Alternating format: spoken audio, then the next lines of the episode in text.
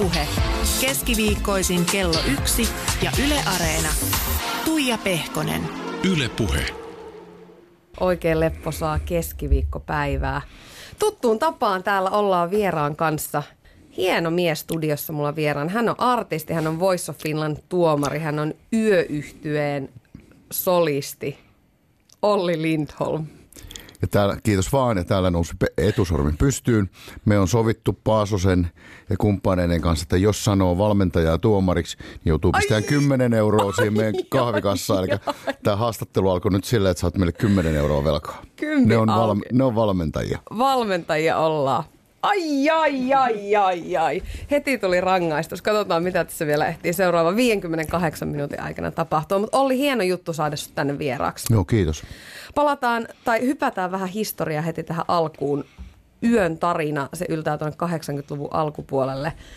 Yö osallistui Rokin SM-kilpailuihin. Sieltä levyyhtiön edustajat bongas uuden nousevan bändin ja vuonna 83, niin siitä alkoi sitten menestys. Sen jälkeen on ollut aika moista. On ollut nousuja ja on ollut laskuja ja niitä on molempia ollut monia.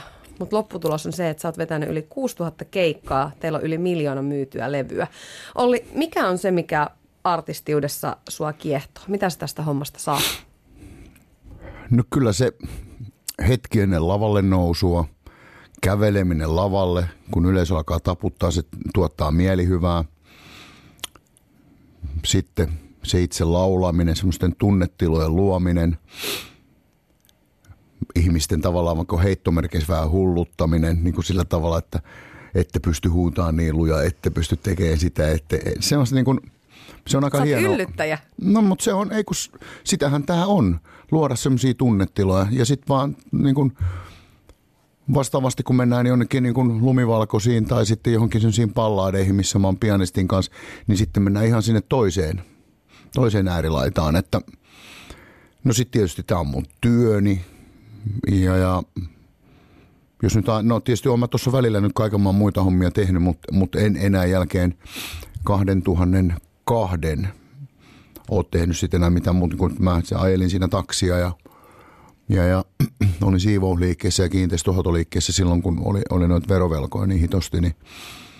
Mutta että ne kaikki asiat mä oon tehnyt siksi, että mä pystyisin pitämään sitä unelmista, unelmista, unelmis, unelmastani kiinni, että mä saan tehdä tätä työtä ja, ja näitä kaikkia kiertueita ja tämmöisiä. Siinä se vähän tulikin sitten se kääntöpuoli tästä asiasta, mm. että et sen lisäksi, että on tullut kultalevyjä, niin sitten on pitänyt tehdä välillä mm. niin kuin selkävääränä muitakin töitä, niin, niin minkälaiset asiat sä koet tässä nimenomaan niin kuin artistina olemisessa, niin mitkä sä koet siinä raskaina? No jos mä vastaan, tai mä vastaan itse semmoiseen kysymykseen, mitä sä et kysynyt, niin jos mä nyt ajattelen niin tätä mun elämää taakse, taaksepäin kokonaisuutena, niin mun mielestä ne on ollut kaikista parhaita hetkiä semmoisessa isossa kuvassa, että on joutunut tai mennyt, nöyrtynyt, ihan kuinka vaan, että on mennyt töihin.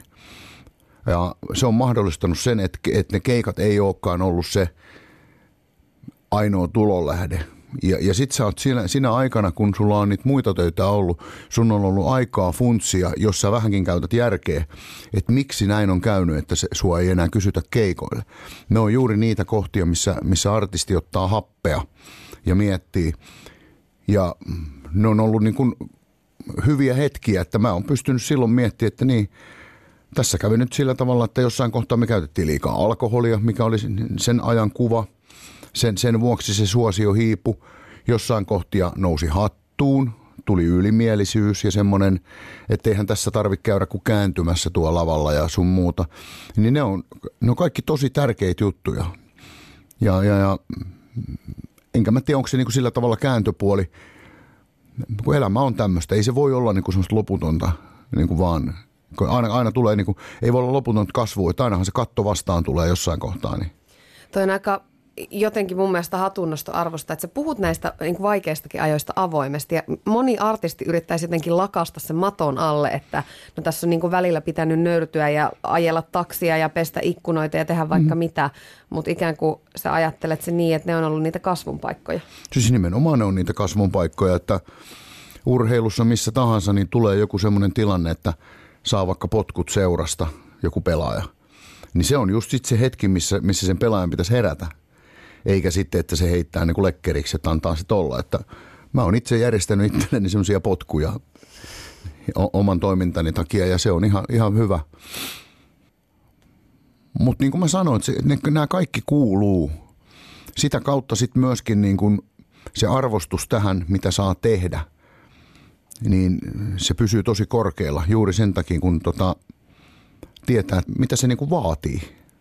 Mitä sä ajattelet tästä nykypäivän viihdebisnesmaailmasta? Minkälaisia vaatimuksia se asettaa teille artisteille? Tämä on aika toisenlaista hommaa nyt kuin 80-luvulla.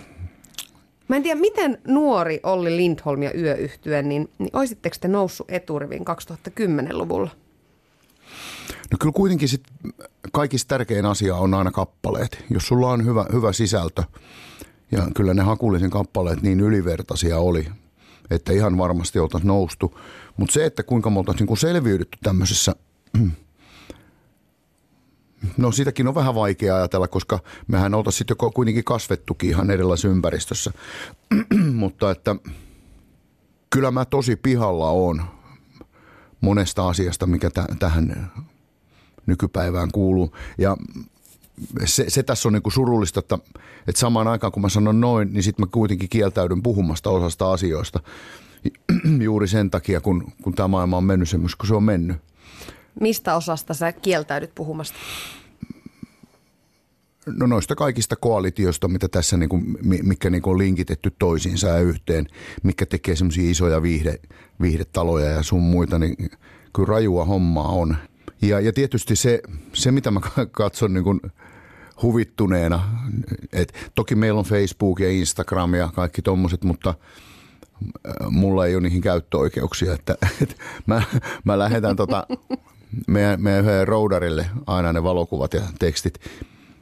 Se menee niin, kyllä mä nyt osasin käyttää, mutta se menee paremmin niin, mutta, mutta siis mä ajattelen näitä nuoria, varsinkin niin kuin nuori naispuolisia artisteja, että kuinka paljon ne joutuu koko ajan niin kuin päivittämään sitä omaa elämäänsä sinne, sinne ihmisten tietoisuuteen. Ja että ikään kuin sit, jos ei susta kuulu muutaman päivään mitään, niin sitten ruvetaan, että mitä helkkaria, että niin se on varmasti aika rankkaa.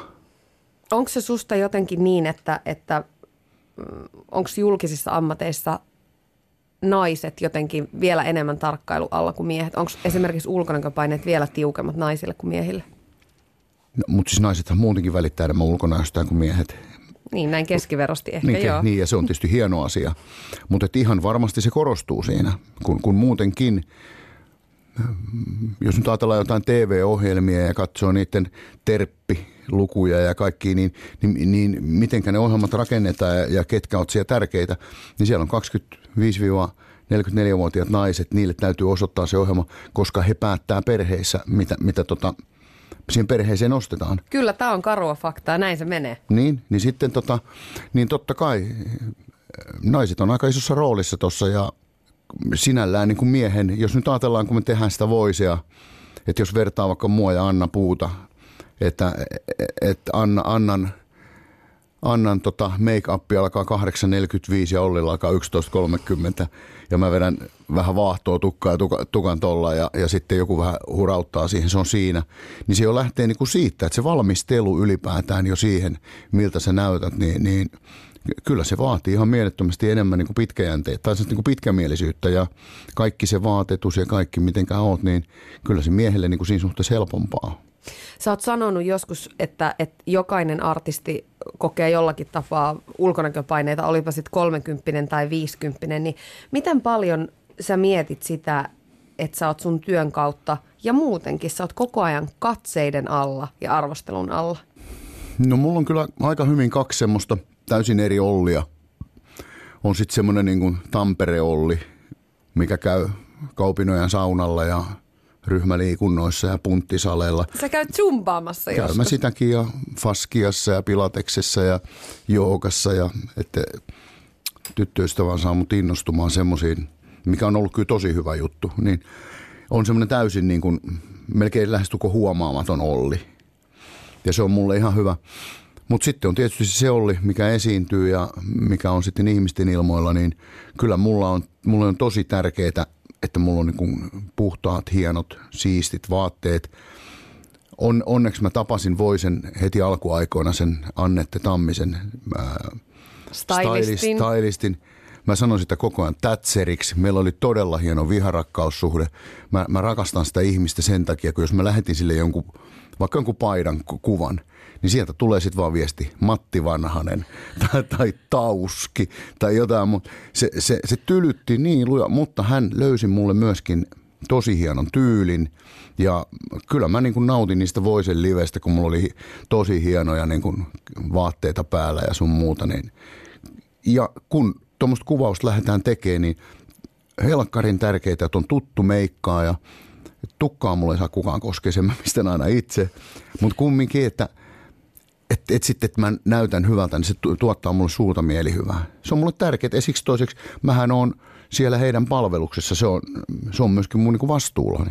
No tähän kaikkeen niin kuin julkisuuteen ja median kanssa häärimiseen, niin, niin tota, siihen liittyen sä oot joskus sanonut, että, että välillä niin kuin jotkut asiat, että niistä tulee suorastaan niin kuin taakkoja, kuten esimerkiksi se sun 2000 vuoden raitistuminen. Että siitä on niin kuin välillä tullut taakka, että kun niin kuin kerta toisensa jälkeen toimittajat jaksaa kysellä ja niin kuin parikymmentä vuotta vanhoja asioita nostaa esille ja jauhaa sitä samaa, niin kun sä oot ollut näin kauan julkisuudessa, niin milloin sulla menee pataa jumiin median kanssa? No ei mulla voi mennä patajumiin median kanssa, kerran, kerran tota, mä heidän kanssa töitä teen. Mutta että et, et kyllä mä petyn tosi usein, kun on semmoinen tilanne, että mä vaikka lähden Tampereelta ajamaan. Mä mietin kotona jo, mä mietin siinä matkalla. Jos on aamusta alkavat haastattelut, niin mä tuun edesin iltan. Mä mietin, että mitkä on ne asiat, joista mä haluaisin puhua. Esimerkiksi levyn tai konserttikiertueen tiimoilta ja mä mietin, että mitä kaikkea on tapahtunut, mikä olisi niin sellaisia uusia näkökulmia.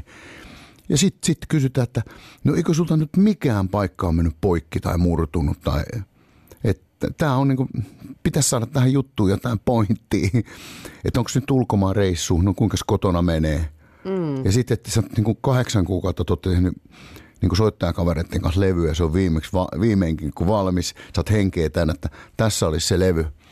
Niin no, kuinka onko, onko, onko nyt ollut mitään ulkomaan reissuja, niin, niin siinä, siinä niin kuin pettyy, kun, kun haluaisi. Että, kun mä näkisin niin kuin sit taas, että, että kyllä tässä tapahtuu kuitenkin niin paljon mielenkiintoisia asioita tässä musiikkihommassakin, että koska niitä, ei niitä musiikkijuttuja varmaan niin kauhean paljon ole, niin luulisi, että niistä sitten haluttaisiin puhua niin kuin semmosina. Että varmasti ihmisetkin haluaisi haluaisi niin kuin lukea, että mitä semmoisen asian takana on tuommoisen levy, levyprosessin tai kiertueprosessin.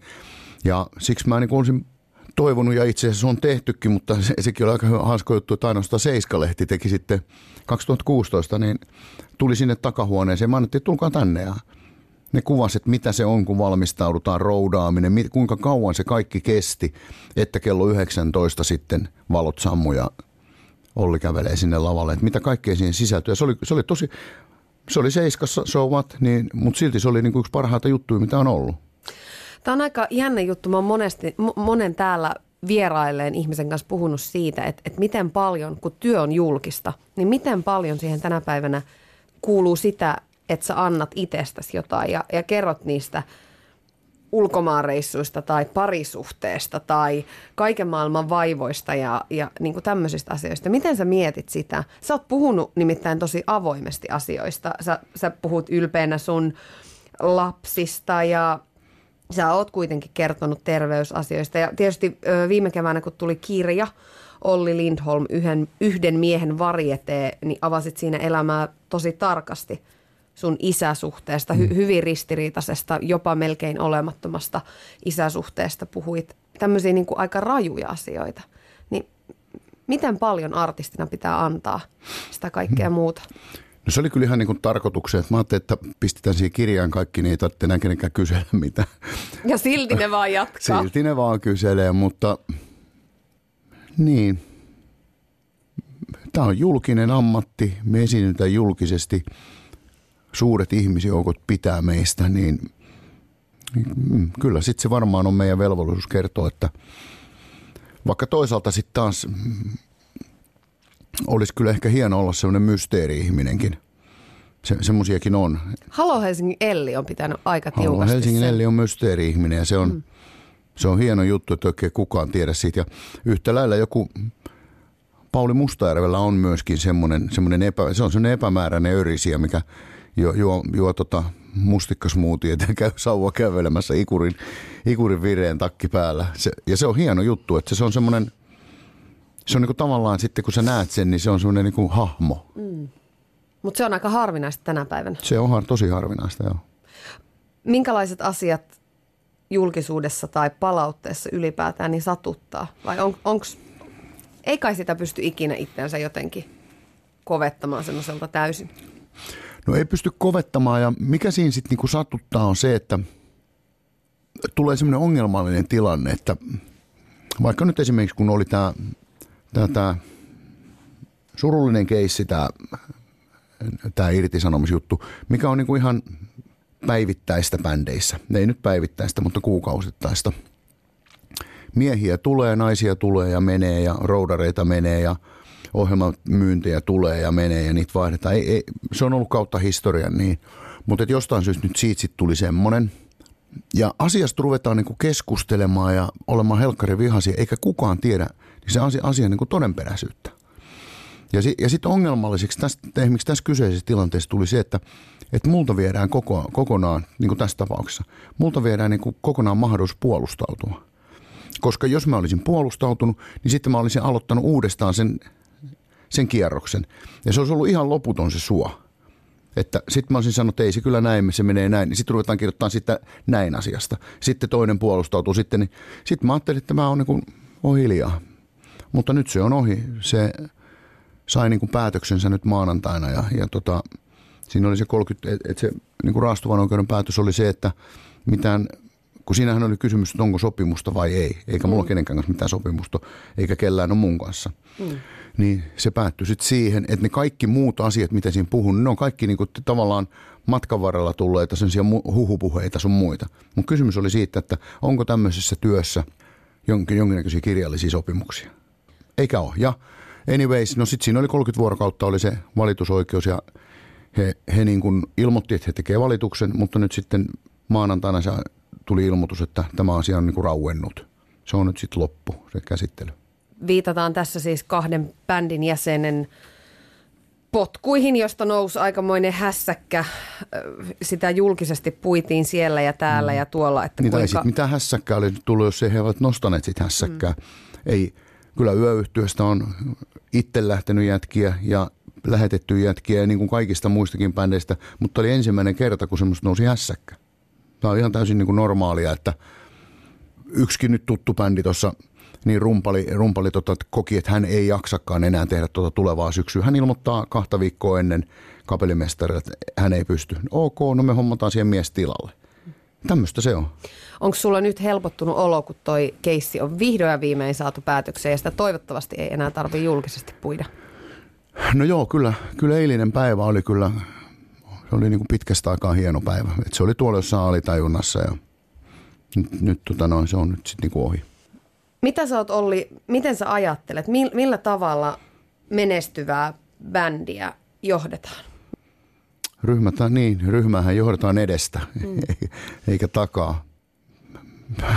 tässä menee hetki aikaa. Mä, tätä, Mieti rauhassa. Ei, ei kun mä, mä oon lukenut tässä Ollilasta ja kaikista, että onko, onko johtaja semmoinen, joka saa silloin tällä raivareita. Ja, ja se on asia, mitä mä oon niin miettinyt. Mä oon saanut niitä raivareita, en kauhean usein, mutta johtaaksesi ja ollaksesi tosissas, ollaksesi niin kuin joka solulla mukana, niin se pitää sisällään myöskin silloin tällä raivarit. Tarviiko se mennä siihen pisteeseen saakka? Kyllä se väistämättä menee aina sillä. Mutta se myöskin puhdistaa aina sen ilman ja sitten taas mennään niin kuin eteenpäin. Ja se vaan on semmoista. Silloin, silloin kun sä sanat niin kuin johonkin asiaan kaikkes, niin silloin, silloin se niin kuin puhdistaa sut itsesi myöskin. Toki niitä tulee tosi harvoin, mutta tota noin, varsinkin kun sulla on joku visio jostain ja sä suunnittelet sitä pitkään, sit sä huomaat, että tämä tää homma ei mene sinne päinkään ja tää, tässä on niin kuin jotkut laistaa, jotkut ovat laiskuttaa, niin silloin on pakko. Mutta se on myöskin, raivari on myöskin välittämistä. Se ei aina välttämättä niin kuin normaali puhe riitä. Sitten se jatkuva puhuminenkin, niin se menee niin kuin vesihanhen selkään myöten. No kun sä mainitset laiskuuden, niin mä tiedän, että sulla on ihan älyttömän kova työmoraali. Siinä sä ainakin näytät esimerkkiä. Sä teet ja teet ja teet ja sä et hirveästi sairaslomaakaan tunne. Tämähän on jotenkin, tämä on semmoinen niin perinteinen suomalainen malli, johonkin niin kuin, johon varsinkin siis va, vanhempi ikäpolvi on Suomessa kasvanut, että et tehdään ja tehdään, oli mikä oli. Onko se pelkästään hyvä asia? Eikö ikinä saisi olla niin heikko tai sairas tai väsynyt? Jos ihminen on kovassa kuumeessa, niin totta kai. Mutta että niin kuin me tässä sun kanssa puhuttiin, että mun mummuni sanoi joskus, kun mä olin varmaan neljän tai viiden vanha, että ken vaivojansa valittaa, on vaivojensa vanki. Ihmisen täytyisi tosi tarkkaan myöskin sit katsoa se, että no täm, ei, se, ei ole, se ei koske oikeastaan tätä musa-alaa. Tässä jostain syystä tähän tulee semmoisia ihmisiä, mikä ei ole kirveelläkään pois mistään. Se on, se on kyllä kiva asia, mutta että jos se tehdään kauhean helpoksi, että ilmoit, ilmoitus vaan, että mulla on nyt vähän tätä ja tätä, niin sekin on sitten huono asia. Siihenkin sitten oppii. Että et se kynnys, niin kun, an, periksi antamisen kynnys laskee. Olli, kuunnellaan tähän väliin yksi puhelu. Mä soitin pianisti Lennikalle Taipaleelle. Te olette tietysti tehnyt töitä yhdessä tuolla Voice, mm. Voice of Finlandissa. Tästä mä kysäisin Len, Lenniltä, että et, voiko tästä niinku käyttää tosiaan titteliä, että hyvät ystävät? Joo, kyllä näin on, näin on sattunut tulemaan. Että joskus on niin kuin, tai aika useinkin puhutaan, että pitää olla jing ja yang tai niin kuin vakka ja kansi vai mitä ikinä, niin me Hollin kanssa ollaan hyvin erilaisia, mutta jollain todella kummallisella ja ehkä kierrollakin tavalla aika samanlaisiakin. Hei, kuvaile Ollia mulle vähän ihmisenä. Minkälainen tyyppi hän on? Hän on ihmisenä ihan äärimmäisen rehellinen, suorapuheinen. Sanotaan, että jos sinne, sinne päin jonkun pallon heittää, niin se ei pyöri siellä kuin flippeissä, vaan se menee suoraan putkeen korvasta korvaan niin sanotusti Ollilla läpi ja tulee suusta ulos. Se on tota hyvin, hyvin suorapuheinen ja helppo siinä mielessä, että mulle, mun ja sen kanssa ainakaan ei ole mikään kaivelevaa. Mä Olli sanoo suoraan, mitä se miettii, ja se sanoo aika aroistakin aiheesta suoraan kyllä päin väsiä. Miten sun käsitys on Ollista muuttunut sen myötä, kun oot häntä oppinut tuntemaan? Miten ne ennakkokuvitelmat ikään kuin ehkä Voice of Finlandin tai, tai yhdessä keikkojen tekemisen tai, tai muun myötä on muuttunut? Joo, no kun mä ihan ekan, ekan kerran tapasin, kun 90-luvulla oli, niin mä ajattelin, että se on semmoinen Euro Suomi maailmanmies, joka vähän kertoo nuorille pojille, miten menee. Ja joskus vähän vanhempana, niin mä rupesin pistää yöyhtyeen perään sanan K ja olin niin kuin silleen, että syy helvetti, että en dikkaa, vaikka mä en oikeastaan tiennyt niistä mitään.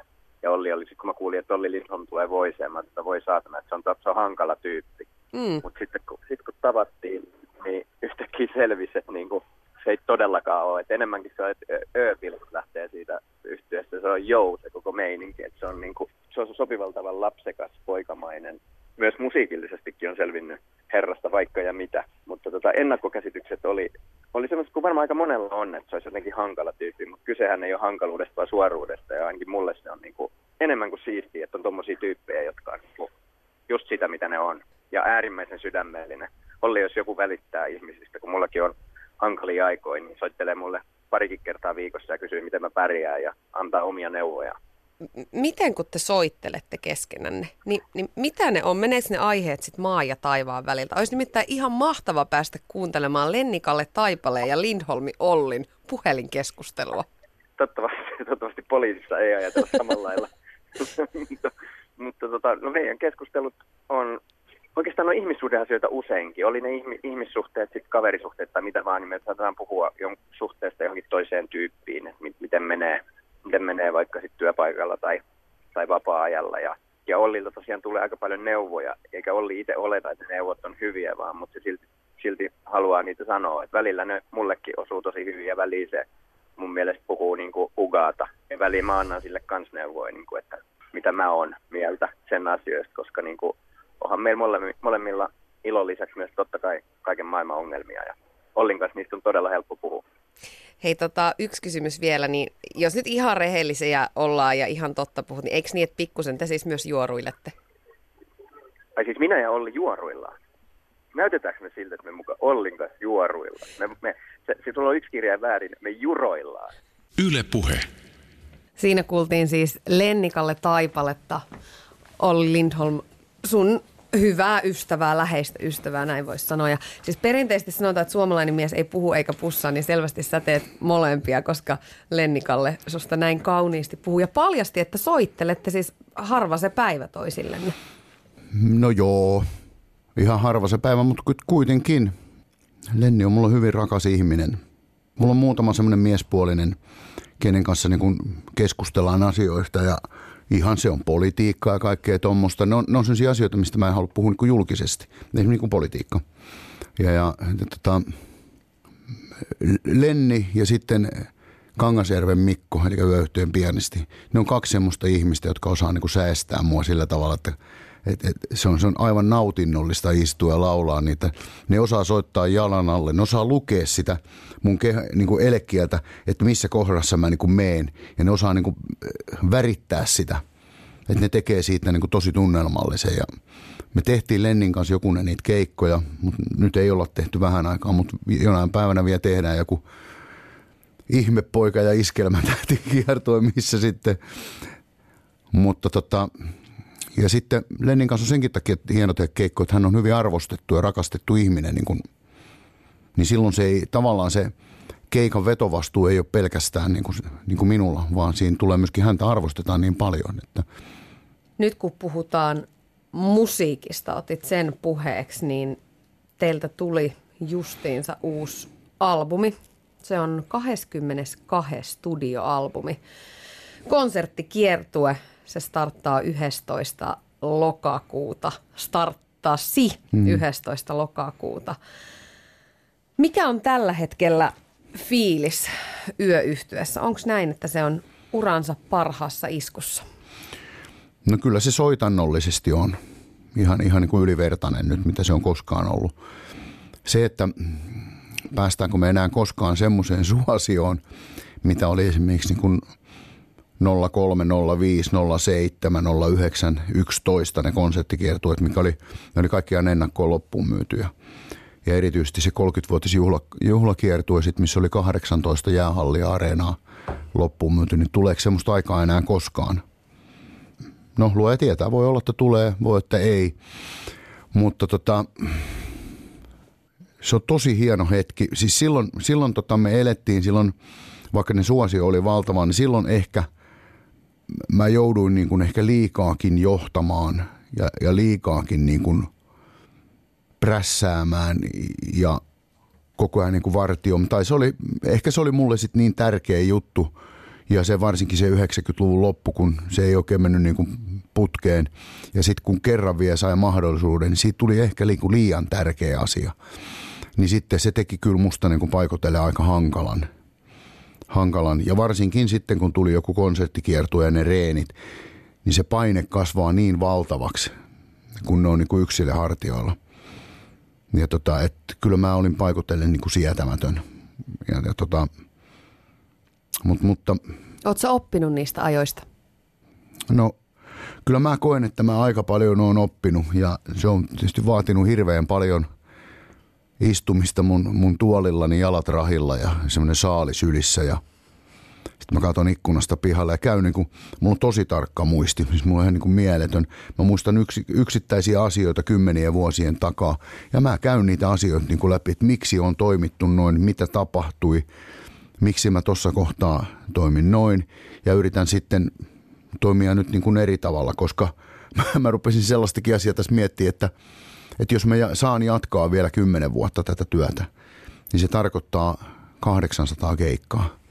Ja, niin, ja sitten se tarkoittaa suurin piirtein 100 konserttia, 150 konserttia niin kuin enää. On niin kuin ikään kuin jäljellä. Näistä ai, ku... niin, ai tämä oli niin kuin enää, niin, näinkö sä ajattelet? Niin, mutta mut, kun 6000 on tehty, mm.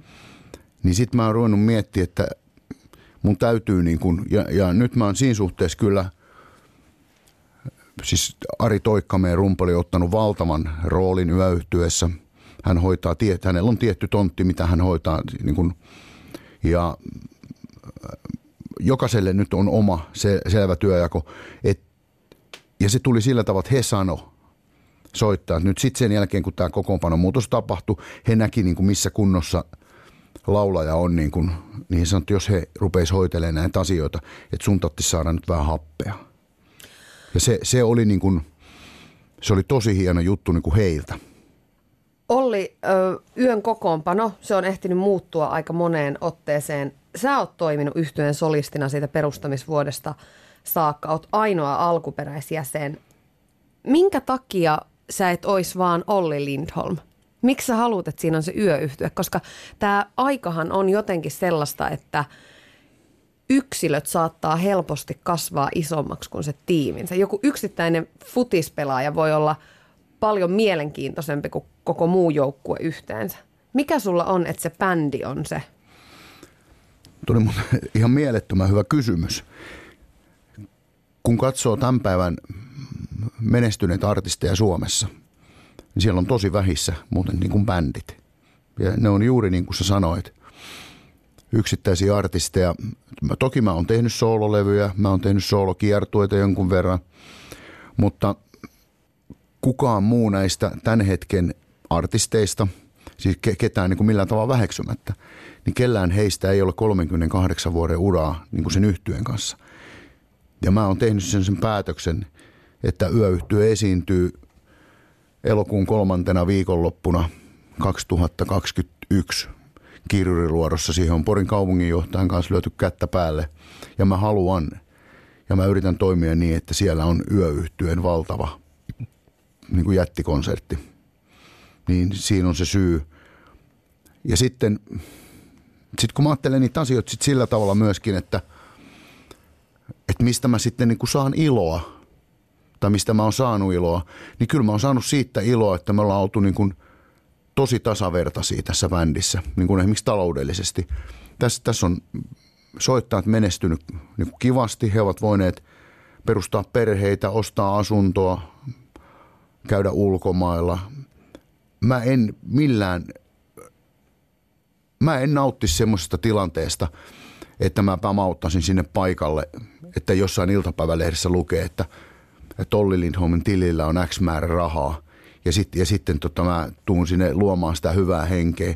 Ja niillä kanssasoittajilla, mikä on siellä tekemässä kuitenkin sitä sisältöä siihen iltaan, niin, niin he miettivät sitä, että – että nyt kun tähti jää tauolle, että kuinka me selvitään, niin se ei tuota mulle sitä iloa. Vaan mulle tuottaa se ilo, että, että kun mä menen sinne takahuoneeseen, niin kaikkien päältä niin kuin näkyy se, että kukaan ei mieti sitä, että mun on pakko tässä olla, että mä koko ajan kuitenkin katson jotain muuta vaihtoehtoa, vaan että ne on niin sitoutuneita tähän ja 38 vuoden uraa ei tehdä, jos mietitään rahaa koska siinä väistämättä tulee, varsinkin niissä isoissa konserttikietuissa, mikä mä oon sillä hullun rohkeudella rakentanut semmoisia juttuja, kaiken maailman vesiseiniä ja mitä kaikkea meillä on ollut, että niistä on tullut tappioa. Ja sitten mä oon niitä itse maksanut ohjelmamyön kanssa, mutta silläkään ei ole mitään väliä. Mä oon vaan halunnut tehdä sen.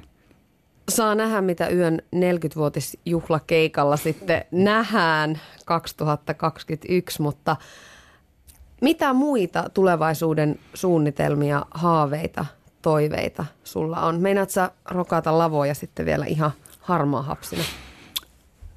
No kun tämä konserttikiertue sitten aikanaan on ohi, no sittenhän on Voise, mikä on kiva. Mä toivoisin, että ne soittaisi mulle, teeksä vielä yhden kauden, se on mulle niin tärkeä asia.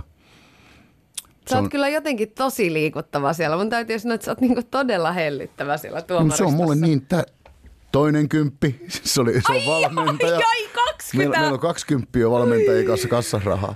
Niin tota, ää, se on mulle niin tärkeä, että mä voin olla niiden nuorten ihmisten elämässä. Mä näen sen nopean kehityksen, sen kun ne tulee sinne, kun ne on aivan täpinöissä, ne kysyy multa neuvoja, ne verkostoituu, ne innostuu yhtäkkiä, että joo, nyt mä tajuan, että eihän mä haluakaan artistiksi, mä haluan tehdä TV-hommia sun muuta. E, ja ne pääsee semmoisten valtavien jännittämisten, pelkotilojen yli. Niin se, sehän on niin, niin parasta, mitä voi olla. Mutta että kun se nyt on. Ja sitten totta kai, jos mä oon koutsannut jotain, jotain vaikka nyt, vaikka Tiinaa, ja kun en mä mitään muuta enää keksinyt sitten, kun se jännitys oli hällä niin suuri, niin mä kutsuin UFC-ottelija Teemu Pakkaleen, niin sinne ne puhu siitä, että miltä tuntuu, kun ihmistä potkastaan päähän. Ja ne kävi sitä jännitystä, niin kuin, että, että sun on kestettävä se tilanne. Ja se, kun, kun sitten se Tiina laulukin tosi hienosti, se pääsi sen yli. Sitten hän viestii siitä, että tämä oli se hänen suurin, elämänsä suurin niin kuin vuori, minkä hän kiipesi nyt sitten siellä. Niin onhan se niin kuin makea juttu, että mä osaan olla siinä. Ja, mutta noissa soittohommissa, niin me tehdään ensi keväänä reilu 20 semmoista amplaket-juttua. Eli aika pienillä kululla, pienimuotoinen. Me tehtiin niitä, niitä tässä viime keväänä, kokeiluksi viisi, ne oli ihan mielettömän hienoja. Eli me istutaan, soitetaan siinä, jutellaan niitä näitä. Ja mä luulen, että jonain päivänä yöyhtiöt tekee sellaisia pieniä konserttisaleja, joissa on sitten joku juontaja. Että tavallaan vaikka kolme kappaletta, sitten mä siirryn lavan sivuun, siellä on vaikka pöytä ja kaksi baariakkaraa, sitten keskustellaan niistä lauluista. Yleisö saa kysyä, ne voi vaikka jättää sinne – sinne lipunmyyntiin jotain kysymyksiä ja sitten me, että, että Risto Lohjalta kysyy, että jostain, että mi, mi, miksi, koska särkyvää laulu on tehty. Sitten mä voin sen kertoa, että tavallaan se iltamia. Ne Aika on, ihanaa tarinallista. Just tämmöistä ja kesäjuhlat totta kai suunnitellaan aina, että kesällä pitää sitten tapahtua jotain. Siellä pitää olla lisää valoa, siellä pitää olla jotain.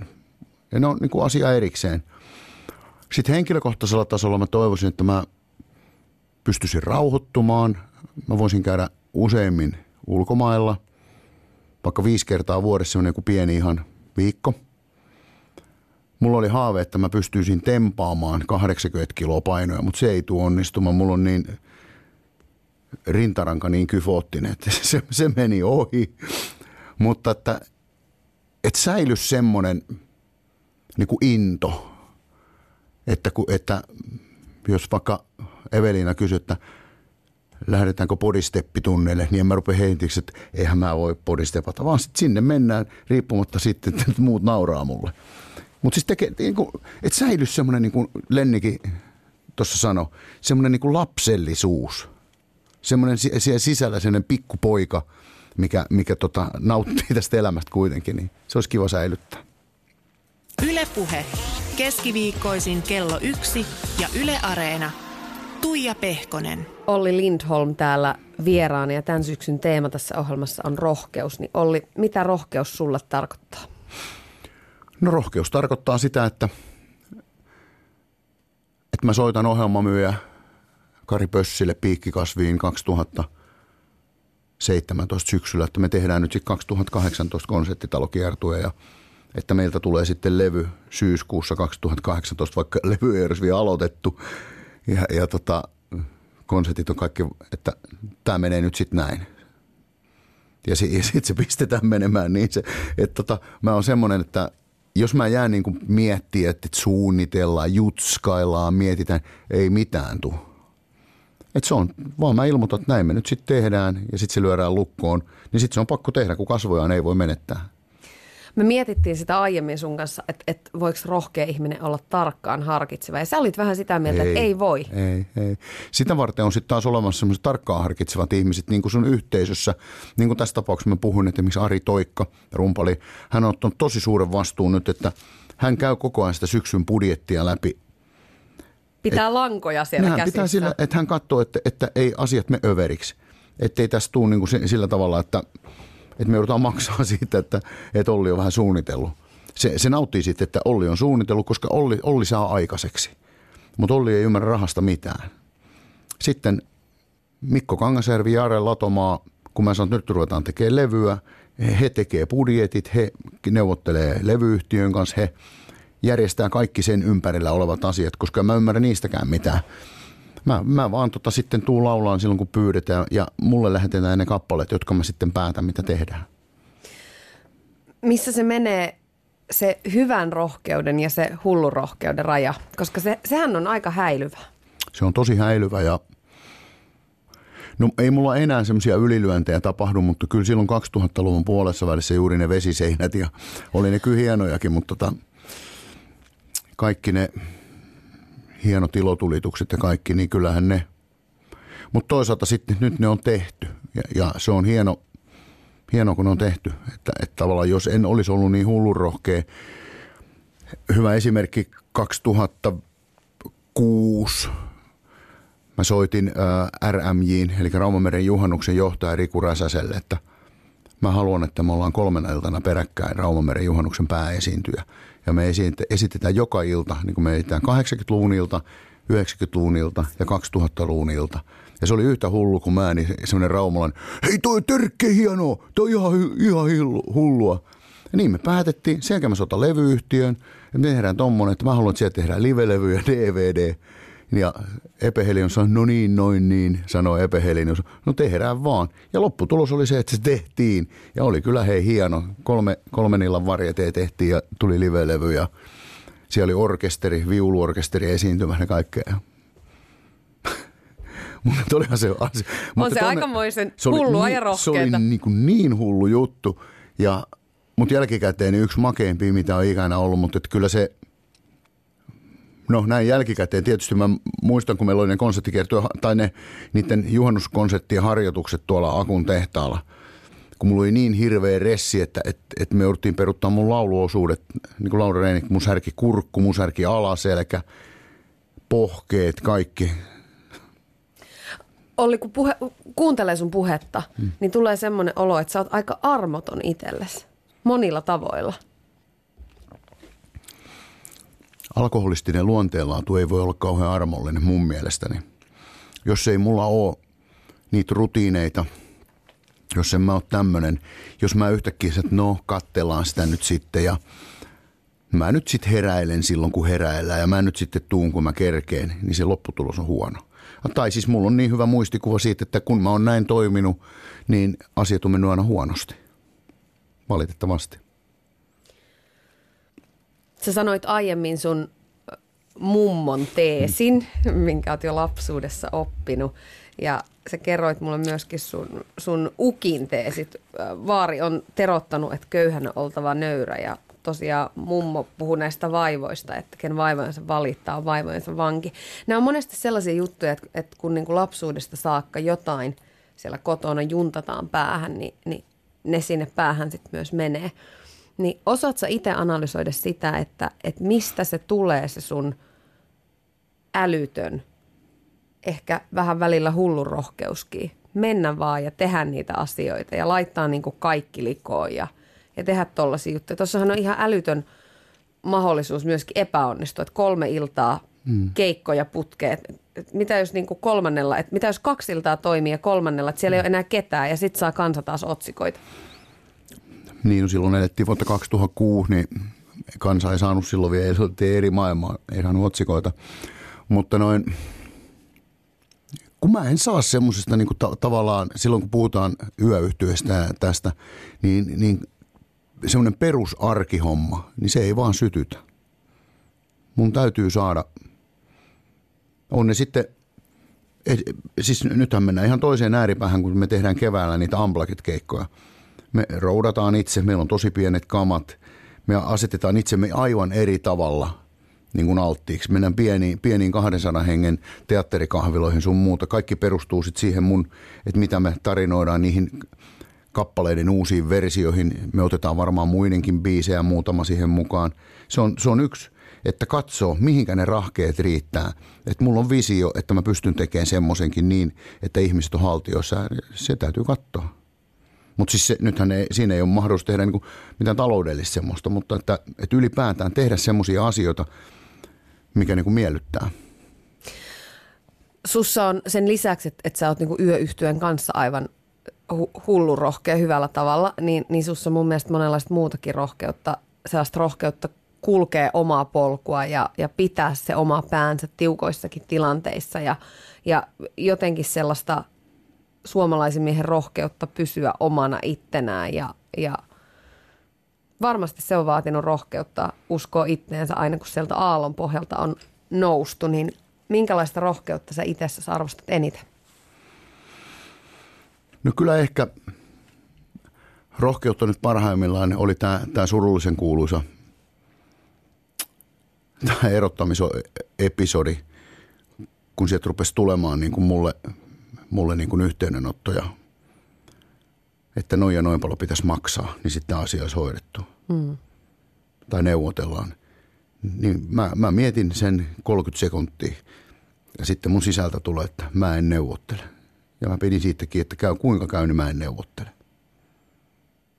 Oliko ja siinä... mä tein siinä oikein, nyt se päätös tuli. Ei mulla ollut mitään neuvoteltavaakaan, mutta että mä en olisi antanut sitä koskaan itselleni anteeksi, jos mä olisin ruvennut neuvottelemaan semmoisessa asiassa, missä mä koin, että mä oon oikeassa. Olikohan siinä sitten kyse sun mielestä enemmän rahasta vai ylpeydestä? Ei, ylpeydestä ja oikeudenmukaisuudesta ja moraalista. Kun tästä oikeudenkäynnistä muutama sana vaihettiin tuossa etukäteen, niin sä sanoit myös näin, että, että siinä sua vaivasi tietyllä tapaa rohkeuden puute. Että asiat olisi ehkä pitänyt tehdä jo aiemmin. No joo, siis siinä suhteessa kyllä, että, että miksi jouduttiin tämmöiseen tilanteeseen johtui siitä, että mä en niin kuin bändiliiderinä puuttunut sellaisiin asioihin, mikä sitten niin eskaloitu tästä, tällä, tällä tavalla. Niin mun olisi täytynyt muutama vuosi sitten jo puuttuu niihin ja ohjata sitä, vaatia enemmän, olla ankarampi, mutta mä olin niin kuin tietyissä kohtaa sitten lepsu. Ja sitten kun sä oot lepsu, annat jotain asioita periksi, niin aika nopeasti niistä tulee sitten saavutettu etu ja sitten sä oot niinku niiden kanssa ihan lirissä. Olli, sä oot sun uran aikana, sä oot ollut tämän lisäksi monissa muissakin semmoisissa kovissa paikoissa. Ja elämässä nyt tietysti ylipäätään oot ollut kovissa paikoissa, joissa välillä varmasti housut on tutissu ja rohkeus on, on tullut tarpeeseen. Niin onko ne pelottavimmat taistelut ollut sulla sellaisia, joita on puitu julkisuudessa vai oot sä käynyt ne oman pään sisällä? No kyllä melkein kaikista niin kuin, kaikista niin kuin kovin semmoinen juttu, mitä mä niin kuin mietin ihan itse. Nythän nyt se sitten varmaan ruvetaan puhumaan julkisuudessa. Pian lehdet on täysin, että Olli istuu kotona.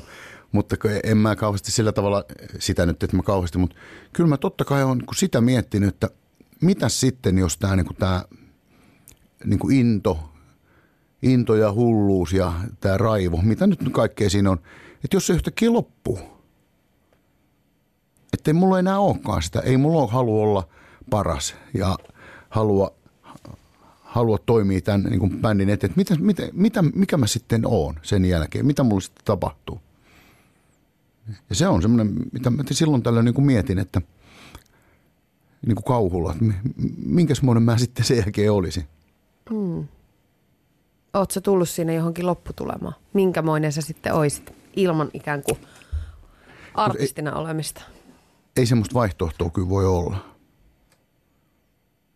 Ei se, ei, ottakaa nyt 54-vuotias huono, huono, huonokuulonen kauhealla ekolla varustettu jätkä autokauppaa myymään. Niin ongelmia tulee, ongelmia tulee. se on vitsinäkin heikko, mutta tota, tämä menee just näin hyvin, mutta semmoista on syytä miettiä – koska sitten se tekee myöskin sen, että se nostaa tämän asian arvoa ja se, että kuinka hienon asian kanssa mä oon niin kuin tekemisissä. Hyvänä esimerkkinä viime, viime viikolla, kun nämä konsertit alkoi, mulla oli visio. Se visio tuli viime keväänä Voisessa, kun mä näin, kun Mia Sutsko soitti Stingiä. Mä tajusin, että ei Jukolauta, tota meillä ei ole koskaan ollut. Mä haluan, että yöyhtiöeseen tulee – kaksi naista, jotka osaa soittaa akustista kitaraa, sähkökitaraa, pianoa ja myöskin laulaa. Että ne tulisi konserttikiertueelle, että mä haluan kokea semmoisen hetken, että mun takana istuu tuolella kaksi naista, jotka soittaa akustista kitaraa. Mä saan laulaa semmoisia lauluja niin kuin kolmelta eri vuosikymmeneltä, kolme laulua. Sitten mä visioin, että sitten toinen niistä naisista nousee ylös, ottaa sähkökitaran ja rupeaa soittaa Tiamaria ja sitten meillä on neljä kitaristia. Ja sitten kun se toteutui, se reeneissä tuntuu hyvältä, mutta sitten viime, viime tota viikolla Sastamalassa mä näin sen videopätkän, että et, et mitä se on, kun neljä, että siinä on kaksi mimmiä ja kaksi jätkää, niin kuin meidän bändin jätki, soittaa rinnakkain sähkökitaralla Tiamaria, niin jumalalta se tuntui hienolta se, se juttu. Niin, siitä mä, saa kiksejä. Mä harvoin toivon, että radiossa olisi kuvaa, mutta nyt kun mä katson sua, kun sä kerrot tätä ja sun silmät mm. loistaa, niin nyt just mä toivoisin, että täällä olisi kuva myös mukana. Ylepuhe keskiviikkoisin kello yksi ja Yle Areena. Tuija Pehkonen. Lindholmin Olli täällä myöskin mulla vieraana ja Olli mä soitin sun ystävälle, lätkävalmentaja Karri Kivelle ja mä kyselin Karrilta, että löytyykö lätkäjoukkueen liidaamisesta ja bändin liidaamisesta niin mitään samaa? No erilaisten persoonien yhteensovittaminen on tietysti hankalaa ja haastavaa ja hienoa ja paineen alla toimiminen tietyllä tavalla. Ja sitten kyllä joka paikassa täytyy olla yksi, joka päättää, koska jossain vaiheessa asioita täytyy saada niin eteenkin päin. Kuin paljon on Ollin kanssa tullut puitua näistä johtamisen ihanuuksista ja kamaluuksista? No kyllä, me niistä puhutaan, koska puhutaan niin samaa kieltä, että julkisuudesta puhutaan ja Olli on sitten ihan huikea esimerkiksi näkee mun naamasta, koska piiputtaa ja, ja, ja mikä on mieliala ja, ja mun kommentteihin, mitä mä oon heittänyt, niin on tuossa matkan varrella monta kertaa antanut omia huomioita, jotka sitten mua helpannut. No, minkälaisena miehenä sä Lindholmin Ollia kuvailisit? Minkälaisena miehenä sä häntä pidät? Ykkösenä nousee mun mielestä kunnianhimo esille. Et se heijastuu niin kaikkeen asiaan, mitä hän tekee. Että Olli ei tee mitään niin muuta kuin täyttä että se on sen haastekin, että et, tota, se ei pysty niin puolilavalla tekemään yhtään mitään. Nostaa se siis punttia tai pyöräilee se jossain tai vetää se bändiprojektia tai ideoi, niin se on aina täyttä. Ja se, mikä on tietysti hienoa, niin se pätee myös tähän ystävyyspuoleen. Eli, eli silloin, kun joku on hänelle kaveri, niin se on kyllä niin täyttä sekin, eli sata. No sä urheilumiehenä tiedät, että sen lisäksi, että aina vedetään niin sanotusti satalasissa, niin välillä pitäisi myöskin levätä. Ja mä oon käsittänyt, että Ollille tuo ei ole ihan, ihan se vahvuus. Niin onko koskaan tullut semmoista pientä huolta ystävästä, että nyt pitäisi pitäis välillä ottaa myöskin leppua ja iisisti?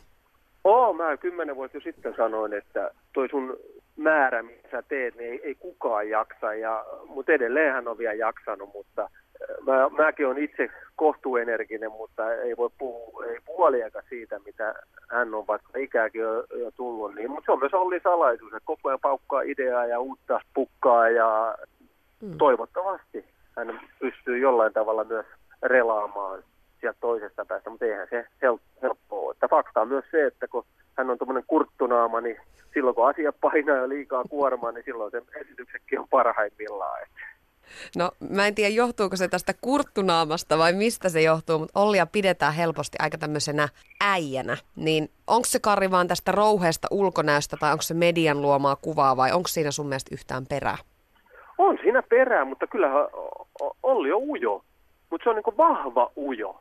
Eli jos tulee uusia tilanteita, niin monihan ei sitä niin tiedä, että hän on hyvinkin sen semmoinen vähän pälyileekö pikkupoika sieltä kulmien alta. Mutta sitten siinä on se toinen puoli, että hän on niin vahva ujo. Et jos hän seisoo jossain, niin kyllähän se karisma huokuu niin kilometrin päähän. Ja hänellä on taas semmoinen niin rautakanki selässä, että on, on niin sillä vahva, että ei hän pälyile ympärille. Ja sen takia hän pystyy itsestään niin paljon kaikille jakamaankin. Mutta kyllähän niin kuin, sen olone on, mitä ulospäinkin tulee, niin kuin, kyllähän se on äijä testosteronia ja on kieltämättä ja, ja hyvä niin. Yle puhe. Siinä kuultiin siis lätkävalmentaja Karri Kiveä, joka on Olli myöskin sun hyvä ystävä. Ja näin se menee, että Olli Lindholm on äijä. niin mitä, mitä tämä miehisyys tai äijyys sulle sitten on? No se äijä-sana on vähän ehkä tyhmä. Mutta se semmoinen niin miehisyys ja miehisyys merkkaa mulle sitä – että on hyvät tavat, kunnioittaa muita ihmisiä, arvostaa, arvostaa niin kuin ihmisiä tasapuolisesti. Ää, no, kyllä siitä siinä jo oli. Mutta ei äijä tarkoita sitä, että olisi jollain tavalla juro mulla on vaan vähän semmoinen ulkomuoto, että ehkä vähän juro. Ja ehkä sitten vuodet on tietysti tehnyt semmoisen tietynlaisen yrmeyden. Ja, mutta se, että kauanko näitä hommia tekee, niin vähän tulee yrmeeksi. ja tota noin, mutta että siis kyllä musta se tuntuu niin kuin mukavalta, että, että mua esimerkiksi niin kuin lähestytään – varsinkin niin kuin, arvostan sitä, että miehet lähestyy sillä tavalla. Ne tietää mun, siksi mä puhun vähän aika avoimestikin tästä mun elämästäni, että kun en mä yksin näiden ongelmien kanssa ole ja tämmöisten, niin musta tuntuu hienolta, kun joku mies tulee lyö kättä ja sanoo, että ollut kiva seurata sun elämää, että tästä jatketaan. Niin se pitää sisällä niin paljon aina semmoinen kahden miehen semmoinen kättä päälle. Hetki. Mm.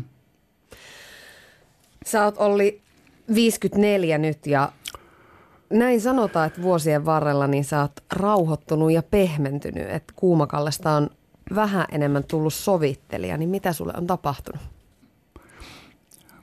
No sen lisäksi, että, että mä oon ruvennut itteeni ja analysoimaan enemmän, että olisikohan sitten mussakin jotain vikaa ja todennut, että on, niin kyllä mä oon ruvennut enemmän myöskin kuuntelemaan niin kuin muita ihmisiä. Ja mä oon saanut lähelleni semmoisia ihmisiä, mikä niin kuin sanoo mulle, että tämä ei mennyt ihan niin kuin nyt nappiin, tämä sun hommas. Toisaalta sitten taas, nyt kun mä oon sitten melkein joka paikassa porukan vanhin, niin tota noin, se on vähän vanhemman velvollisuuskin. Se sitten näkee eri tavalla. Sitten kokemus, kun mä oon nähnyt melkein kaiken, mitä tässä niin voi tapahtua, niin sitten sitä rupeaa suhtautuunkin asioihin niin eri tavalla. Mm. Ja sitten totta kai mä huomaan, millä tavalla ihmiset suhtautuu niin kuin minuun. Niin, niin tota, tavallaan se sitten jo vähän vaatiikin multa semmoista erilaista käytöstä. Sä oot joskus maininnut, että julkisuudessa susta saa helposti väärän kuvan. Niin minkälainen on se Olli Lindholm, jonka sä toivoisit yleisön tuntevan? No kyllä, ei, ei tämä käynyt huonoa. Musta, musta on vähän niin kuin musta on niin moneksi. Että se yhtä lailla se, se voi sen kyynelehtivä Olli. Ja sitten se todella kova, tilanteen vaatima kova Olli kotona tyttären kanssa, kun se soittaa, että kun se harjoittelee jotain K-pop-tanssihommaa, kun mä menen sen kanssa tanssimaan siihen, on se, se hassu Olli. Ja sun että musta on niin, niin kuin moneksi. Hmm. Mutta tota, ihmisten olisi hyvä tietää, että, että jos ne luo jotain niin kuin kuvaa musta, niin yrittäisi niin kuin miettiä, että minkä se mahtaa oikeasti, ja sitä musiikkia. Ja jättää sitten toi keltainen lehdistö. Se elää ihan omaa elämänsä, enkä mä tarkoita mun kohdalla, vaan ihan niin kuin melkein kaikkien kohdalla. Se on ylittänyt mun mielestä tietyn lakipisteen ja olisi hyvä, jos ihmiset niin kuin – kuuntelisin niitä, jos puhutaan nyt esimerkiksi artisteista, niin kuuntelisin niiden artistien tuotantoa ja tekisi itse ne omat johtopäätökset ja miettisi, että minkähän moni ihminen noiden laulun, laulujen sanojen takana onkaan tai että laulujen takana. Kiitos Olli Lindholm, että tulit vieraaksi. Tämä oli hieno Kiitos. haastattelu. Kiitos, niin oli.